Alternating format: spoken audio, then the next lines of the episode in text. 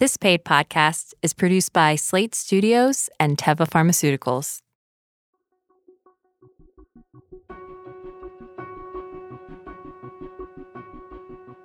From Slate Studios and Teva Pharmaceuticals, this is Life Effects, a podcast about health.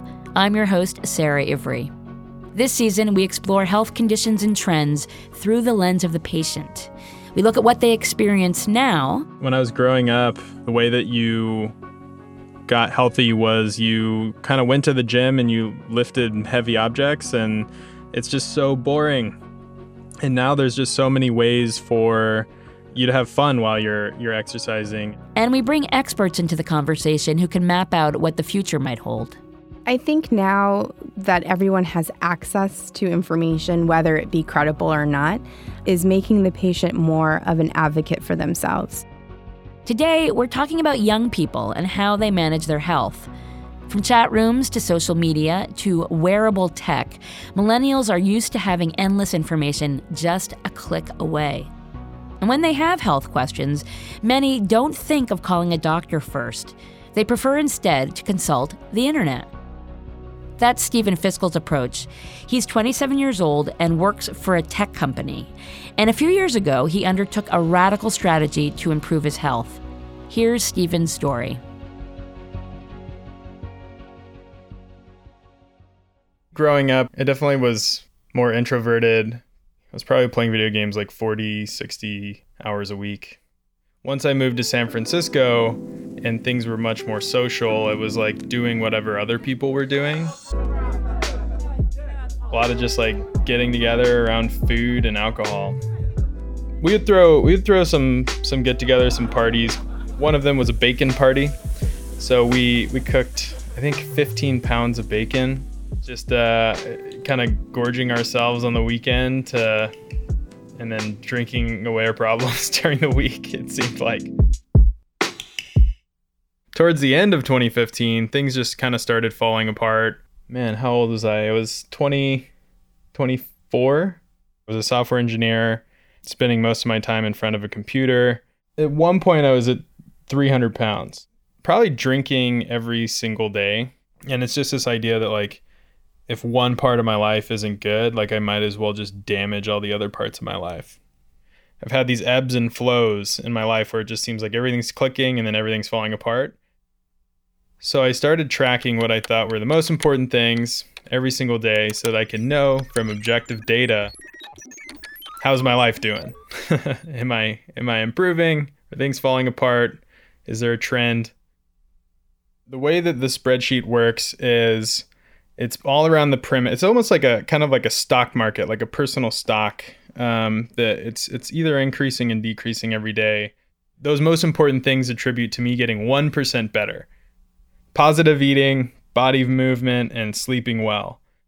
It's kind of weird that I, I keep track of when I hang out with friends, but it's mostly to remind myself to be intentional that I shouldn't just be hiding away in a corner somewhere. Fear setting so for me, this is uh, not getting used to like my daily comforts. I went out and went to a, a turf class where you kind of like glide around the floor. It looks like you're floating, and I did it because I was just totally terrified of like expressing myself. And ever since that first class, I've I've been dancing like all the time. And then on top of that, I would journal every day in addition to having objective data, I have this this subjective journaling. When I'm trying to get out of those ebbs, I can understand, you know, the evolution of my thinking. It's got kind of a funny name. People at work call me Esteban, and they call me Bond for short, so it's called the Bond Industrial Average. It hit the time where I needed to go to bed and I would check the bond. I'd be like, crap, I didn't do anything for myself. so I would actually get out of bed and, you know, knock off as many things as I could you just forget to do these things that are important for yourself. There's this thing that happens in Portland every year. It's called World Domination Summit, and it's a mix of uh, keynote speeches, uh, w- like workshops, and then user-led activities. There's all these people who are just excited to like get better. And I would go around asking people, "What's something that you've been working on for 4 years that you haven't been able to accomplish?" And I, I ran into this woman named Jill, and she's just like, I've been trying to lose weight for four years. I was like, great, me too. How like I said, how how bad do you want to do it? She said, I would give up. I would do anything. I was like, how about ten thousand dollars? Let's do a ten thousand dollar bet. And she's like, yes. All right, Jill, let's do this. so we were super stoked. We were like instant friends. We ended up making it way too complex, like many things that I do. So it's kind of a mix of losing weight and different types of activities. So for me, I wanted to run a marathon, and the max amount of weight I wanted to lose was 65 pounds. And Jill wanted to lose max weight of 35 pounds and complete a half Ironman. I hadn't ran in 10 years, and now I'm going out and running and just loving every minute of it. If we both win, what we had talked about was like going to New York and going on some kind of shopping spree. So it was just totally cool that to have an accountability buddy like that. I haven't had alcohol since last August, including uh, kombucha. I've been vegan for the last six months. I've had like vegan parties. I had a broccoli party. If I were to talk about it in terms of the bond, at the beginning of the year, I was at 47. Uh, now I'm at 110. So it's it's almost a fun game for me. Like, what do I need to improve on mentally, physically, in my health, in my relationships? Then you just have to remind yourself, like, get rid of that thinking mind that's trying to convince you not to do it. Like, you have to go take action. Action is always the answer.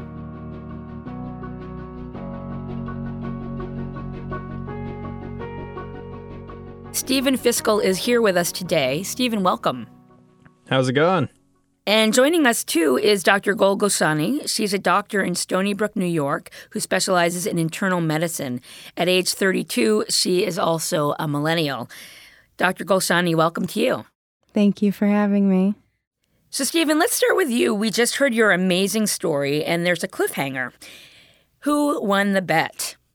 Yeah, so uh, I would say we both won. Uh, we both hit our kind of our marks for where we wanted to get to in terms of health. So uh, now it's all about just planning the celebration. so no money was exchanged. No money needed to be exchanged. And how do you feel today? Today, I'm I'm feeling great. Uh, it just feels like everything's moving in the right direction. Just good things are happening. Dr. Golshani, what's your first reaction when you hear Stephen's story? Uh, well, it's always inspiring to hear stories like Stephen's, um, kind of a young person who kind of lost focus in their life and then redirected everything towards a positive goal, not only just for their physical being, but overall mental health was definitely affected in a positive way. So it's really nice to hear stories like this. Not all diets and routines are one size fits all. So, Stephen, I want to know how did you tailor your program to your needs? I kind of just sat down and thought about what was important to me and what I wanted to work on. And for me, it was just mainly focusing around eating healthy, exercising, and sleeping well as core fundamentals. So it was just like eat more vegetables, go to bed earlier, start walking and running and doing fun things outside. But if the bet's off, where do you find the incentive to keep up that momentum? I have a lot of hobbies now that are health related. So whether that's dance, rock climbing, um, and running, I kind of try to take them all to a little bit of extreme. So, for example, with rock climbing, uh, kind of the core metric is finger strength to weight ratio. So, if I want to get much, much better at rock climbing, I need to lose weight and have stronger fingers. And then for running, uh, my next milestone is running an ultra marathon 100 mile race in what? April. oh my God, that seems nuts. Yeah, yeah, I think it is nuts probably. but uh, yeah, everything I have to I have to continue losing weight. I have to continue training, and I have to uh, kind of track everything on a micro level just to make sure I can hit the mark when race day comes. And what about dance? What kind of dance do you do, and what's the metric there?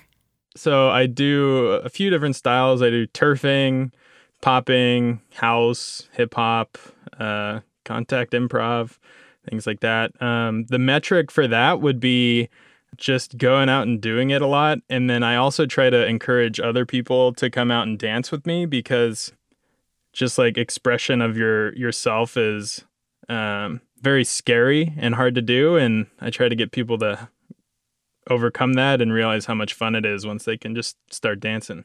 I wonder, Dr. Golshani, uh, do you do any of those kinds of uh, dance styles? Is it a millennial thing? Uh, my turfing days are definitely over.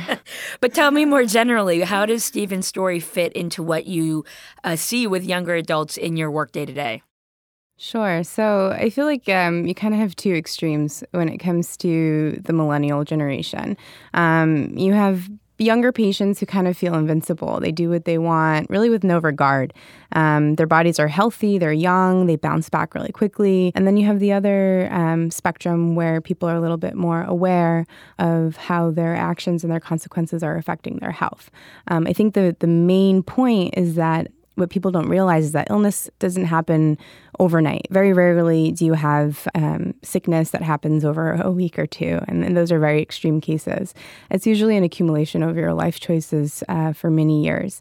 Young people don't really tend to kind of grasp that, um, and if they do, they usually are like Stephen, where you know they're living a very healthy lifestyle, and they kind of make it into not just something to do on their to-do list, but more of uh, a real lifestyle change. You yourself are in your 30s, you're part of the millennial generation. What got you on the path to internal medicine? So, I like to preface it as I'm I'm kind of one of like the older millennials. I didn't grow up with internet, which I think is kind of a blessing. Um, so initially, um, when I was younger, I was very interested in science. But then when I was doing bench work after college, I realized that research really wasn't the only thing I wanted to do, and I wanted to interact with people and help people uh, going through my medical training, I was really attracted to internal medicine because it's a very cerebral field. Um, and you have uh, kind of that idea of a, a, general doctor. You know, you're a jack of all trades, you know a little bit of everything. So, you know, at cocktail parties, people come and ask you questions or show you their rash, you know, you can help them out. What's a surprising misconception that people have about doctors who are millennials themselves? I think if I had about maybe a dollar every time I walked into a room and someone said, You're too young to be a doctor, I'd probably be um, done paying off my student loans for sure. Um, I think the misconception is that when you're young, you're kind of inexperienced. So I think, you know, as a, as a millennial doctor, you kind of have to work a little bit harder to gain trust and notoriety when you walk into the door, just because, you know, it's human nature. People judge you by the way you look and the way you carry yourself. And you know, you're not an older doctor walking in. So, so how do you do that? How do you gain people's trust of people who are skeptical because of your age? Yeah, so I think the the best way to do that is kind of be approaching the patient in a humane kind of way. Um, you know, unfortunately, we don't have a lot of time in the office to spend with patients as much as we'd like. So we're kind of quick and we go about doing our things that we as fast as we need to do. Um, so I think when when a patient doesn't really trust you, if you slow down um, and you talk to them and you see really, you know, why they have this mistrust and kind of addressing that, reassuring them, um, giving them the facts, but also talking to them like a human being and addressing that, you know, illness is just not a physical thing. It affects every aspect of your life. So. Stephen, what is your relationship like with your doctor? Uh, great question. I don't know that I've been to the doctor in like a decade. what? Yeah, yeah. I haven't gone. that doesn't scare you? That scares the bejesus out of me. What about you, Dr. Golshani? That's super common. That's common? Very common, yeah.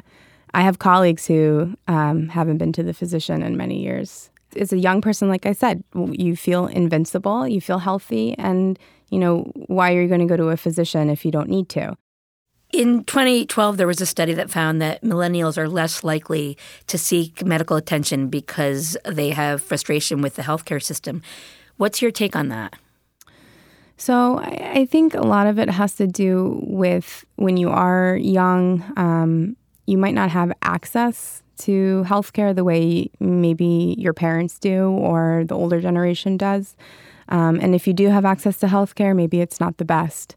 Um, so a lot of it, I think, has to do with a socioeconomical kind of factor that younger people are not um, m- maybe getting the benefits um, or the jobs that would allow them um, to really explore what the what the healthcare field has to offer them, and they kind of try to take health and these kind of matters in their own hands.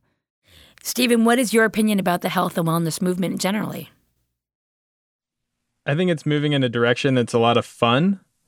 When I was growing up, like the way that you got healthy was you kind of went to the gym and you lifted heavy objects and it's just so boring. And now there's just so many ways for you to have fun while you're you're exercising and so whether it's CrossFit or SoulCycle or dancing or rock climbing. There's just so many options out there. But it sounds like for you it's very much about personal agency and not being part of uh, something systemic.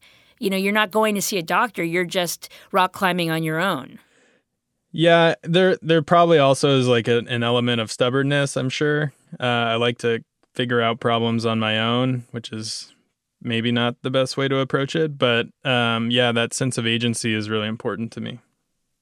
Uh, one time I moved a futon and I pulled a muscle, but I thought I had appendicitis or whatever. So we went in to get like x-rayed and then you're out like, I was out like $500 because of this thing. And you, you really don't know how much you're going to be spending going into this, um, which is a scary thought. And you, I definitely, there's a sense of like helplessness that being said, the mother in me has a reaction to Stephen, which is you say, you know, I don't know if I go in, I don't know how much they're going to charge me, but you haven't even asked how much they're going to charge you. And if it was appendicitis and you had ignored it, well, that could burst and then you'd be in 10 times worse shape. That's definitely true. um, I mean, my first source of truth is always like the internet to gauge how bad it is. And then I make a judgment call based off of that. Dr. Golshani, is that something you find a lot that people go to Dr. Internet? Yes, Dr. Internet is uh, my worst enemy.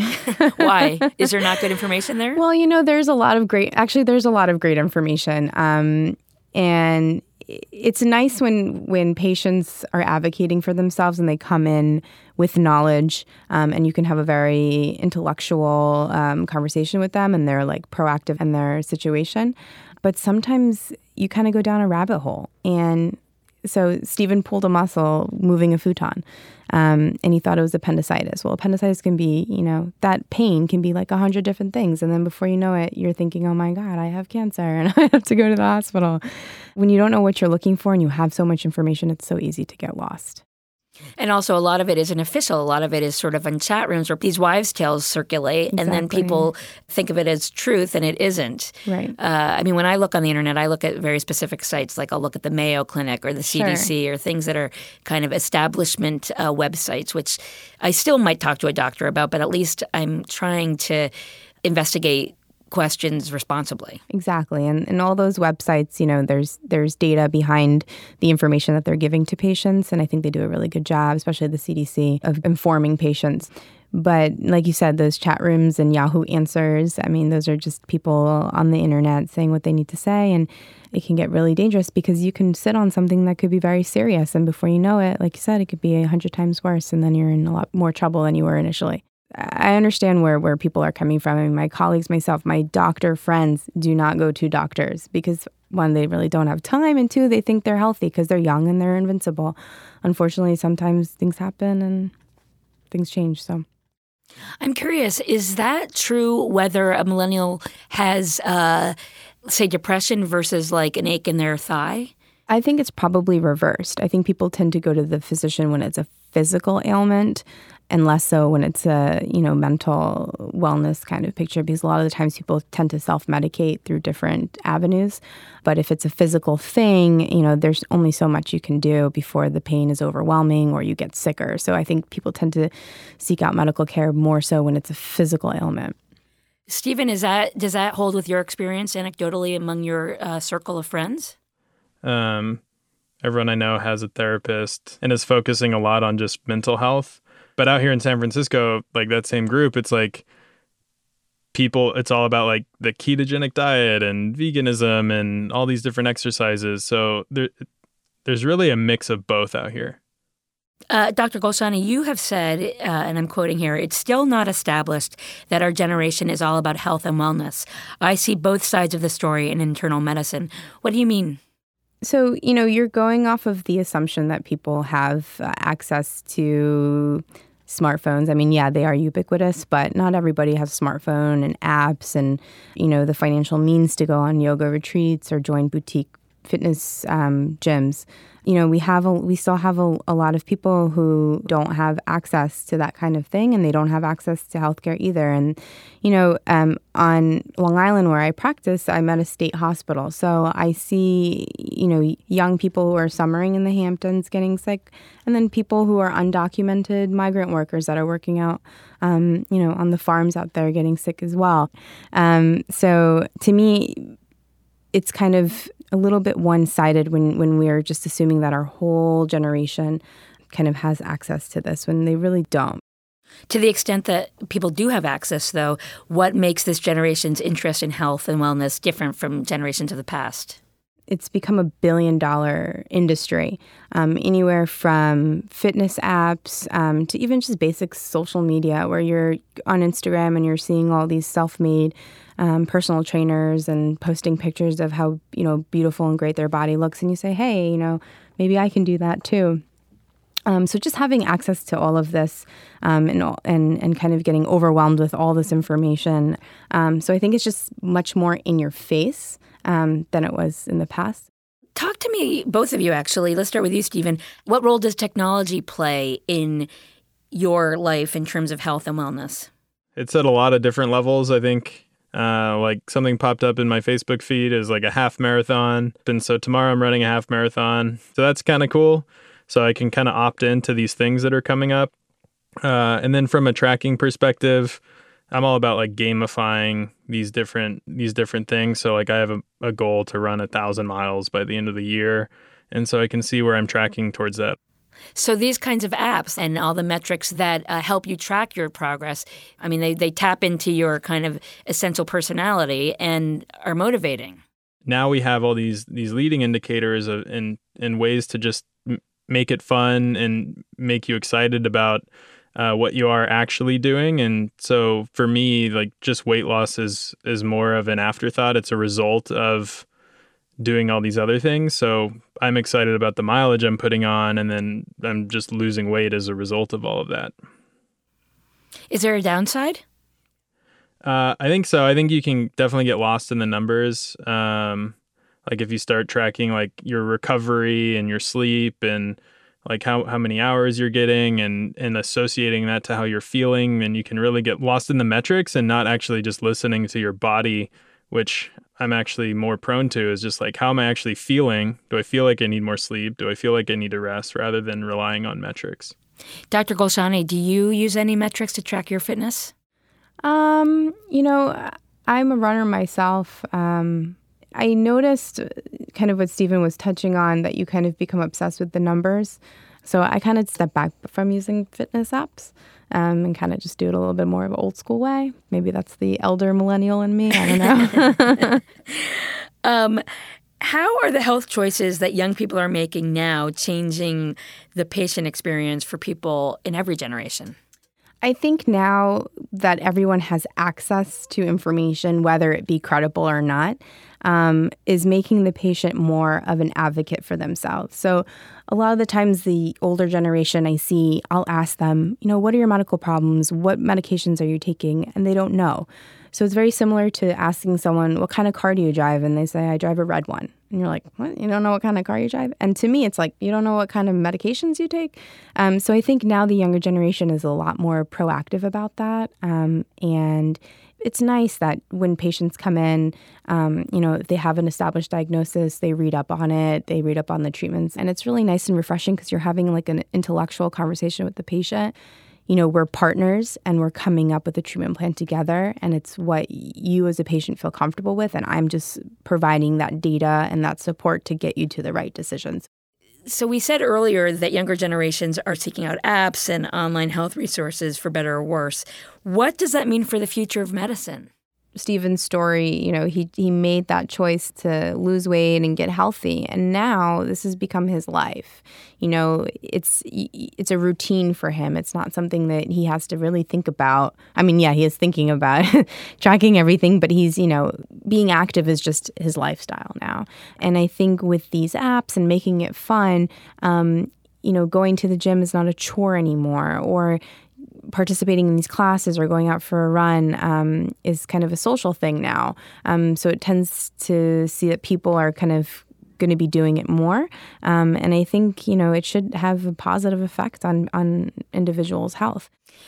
With your friends who aren't doctors and have nothing to do with the medical field, what do you wish they cared more about in terms of their own health and in their approach to healthcare?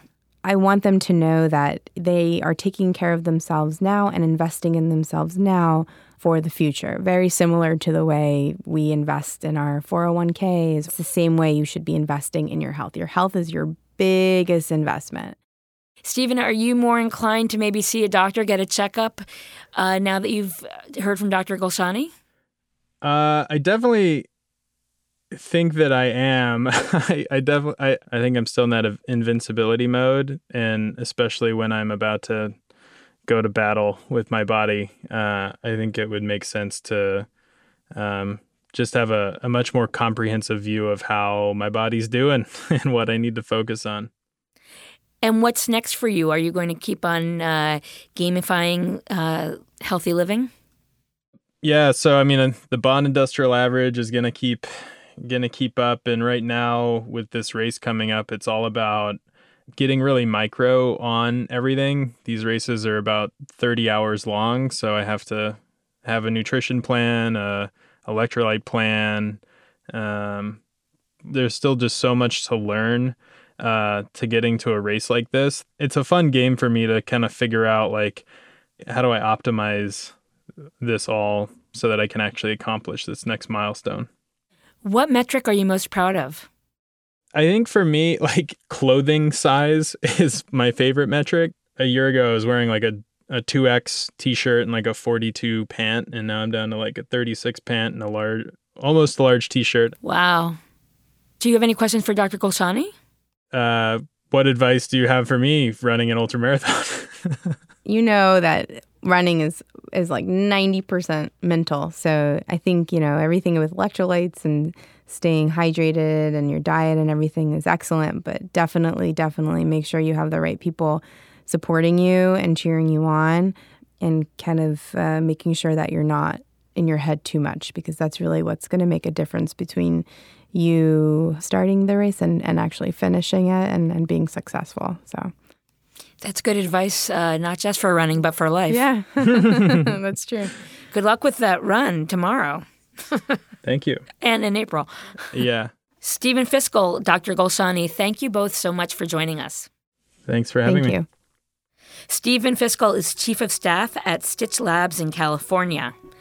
Dr. Gol Golshani is a doctor of internal medicine in Stony Brook, New York. You can find out more about everything in this series at lifeeffects.teva. Life Effects is a production of Slate Studios in partnership with Teva. My name is Sara Ivry. Thanks so much for listening. Please join us again.